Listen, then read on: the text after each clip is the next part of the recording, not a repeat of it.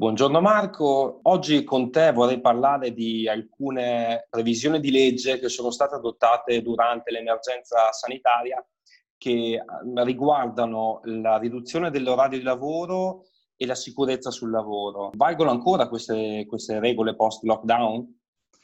Sì, valgono ancora perché i protocolli di sicurezza del quattordici marzo e del ventiquattro aprile, che prevedono concreti adempimenti per la tutela della salute sul posto di lavoro, sono ora diventate vere e proprie norme cogenti che il datore di lavoro deve rispettare per adempiere al suo dovere di sicurezza. Tra questi adempimenti svetta, mi piace sottolineare, quello che riguarda la riduzione della cosiddetta compresenza in azienda e quello volto alla prevenzione degli assembramenti nel momento d'entrata ed uscita dai locali aziendali. Ecco, uno degli strumenti utilizzabili in questo senso è quello della riformulazione dell'articolazione del lavoro attraverso orari differenziati e le turnazioni dei lavoratori.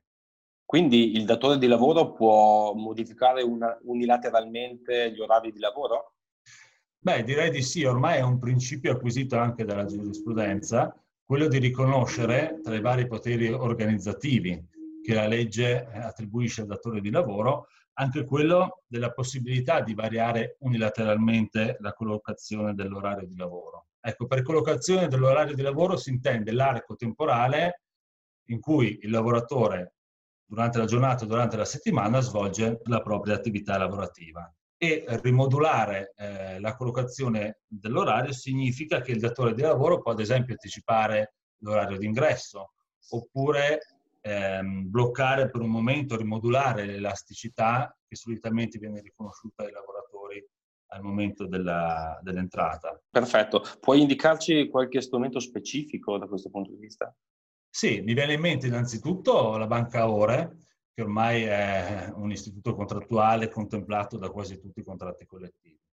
Un altro strumento eh, molto interessante, che è poi una progressione, chiamiamola così, della banca ora, è il cosiddetto orario multiperiodale, il quale consente, senza particolari maggiorazioni retributive, di calcolare l'orario di lavoro non per singola settimana, ma come media sulle settimane lavorate nell'arco di un anno.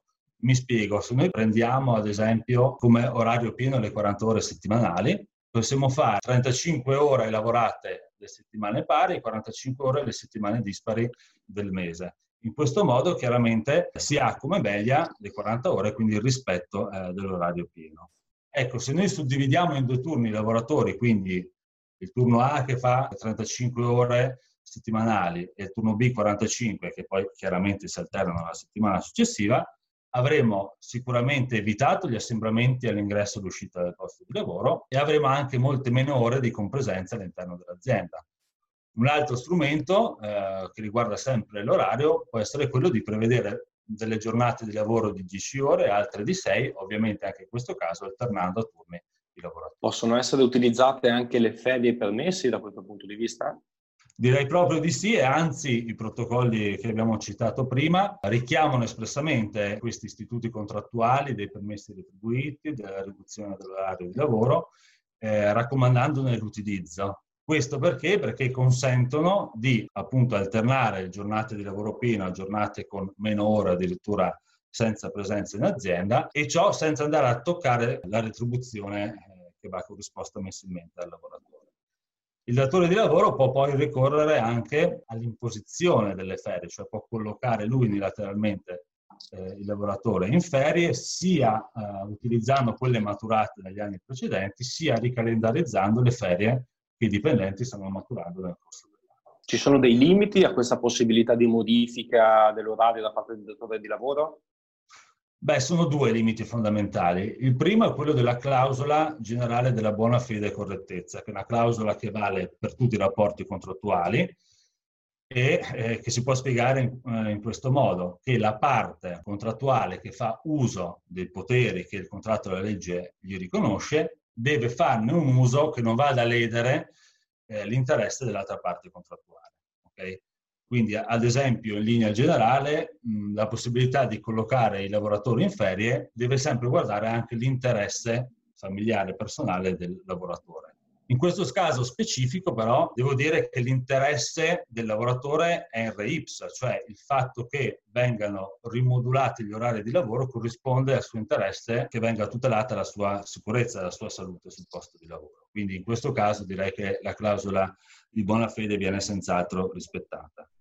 Il secondo limite che vorrei sottolineare è quello che riguarda i lavoratori part-time. Perché? Perché in questo caso, a differenza di quanto ci siamo detti finora, la legge prevede l'immodificabilità unilaterale dell'orario di lavoro. Questo perché la logica è stringente. Se l'impresa utilizza solo parzialmente eh, il lavoratore, allora quest'ultimo deve avere la possibilità di beneficiare liberamente del tempo residuo della giornata, quindi passandolo in famiglia, spesso il part-time viene scelto anche per questa necessità, oppure per poter trovare un'occupazione altrove.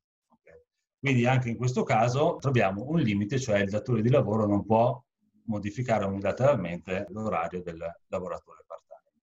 Quindi come, come può il datore di lavoro appunto gestire la, la modifica dell'orario sul part-time? Non è possibile? È possibile farlo tramite un accordo col lavoratore, che può essere che in questi periodi sia più facile raggiungere.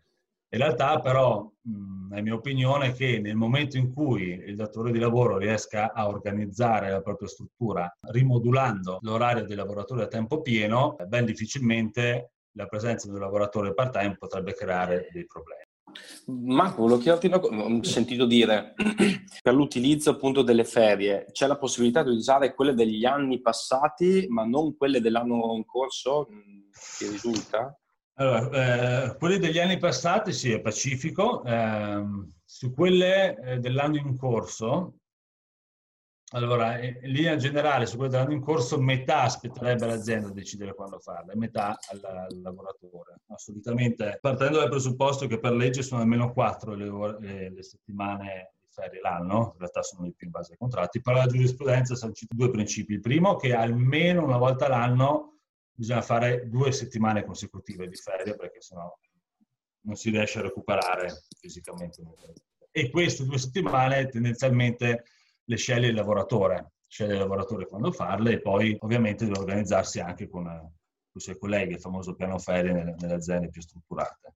Sulle altre invece anche l'imprenditore può decidere di collocarle in ferie. Nello specifico quest'anno per via del lockdown e per via comunque di questi adempimenti della sicurezza, devo dire che il datore di lavoro può chiedere, questa è l'opinione di tutti i commentatori che ho letto io anche per fare no, questo intervento, può chiedere una ricalendarizzazione, cioè dire ai dipendenti guardate ragazzi io devo adempiere un obbligo di sicurezza, è una legge, è la legge che mi impone di riformulare anche l'orario, le, le presenze eccetera, quindi rimettiamoci al tavolino e rifacciamo di nuovo un piano ferie condiviso.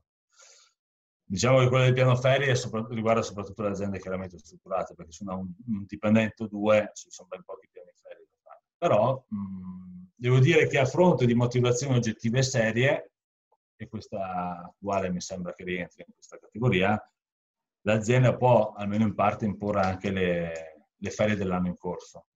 Grazie mille Marco e a presto. Grazie a te Emanuele, a presto.